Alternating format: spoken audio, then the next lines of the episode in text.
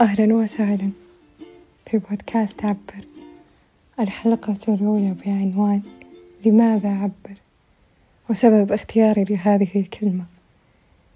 كلمة عبر هي أن تعبر عن حقيقتك ومن أنت عليه حقا. في عالمنا الحالي ومن الطبيعي في أثناء طفولتك أن تتعرض لصدمات. أن يقولون لك اصمت. أو لماذا تفعل ذلك؟ ويجرونك نحو الجماعات. فكلما الشخص عبر عن فرادته كلما ازداد الرفض الجمعي له. لذلك ابتعدنا عن حقيقتنا وفطرتنا وفرادتنا وجمالنا وحبنا.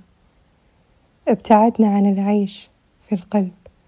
وأصبحنا نعيش في العقول.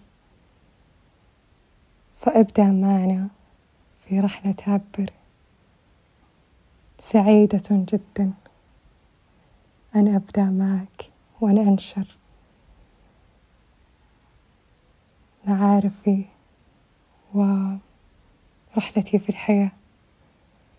سأشارك معك رحلتي في الشفاء والوعي والتطوير والتنمية الذاتية. مرحب بك دائما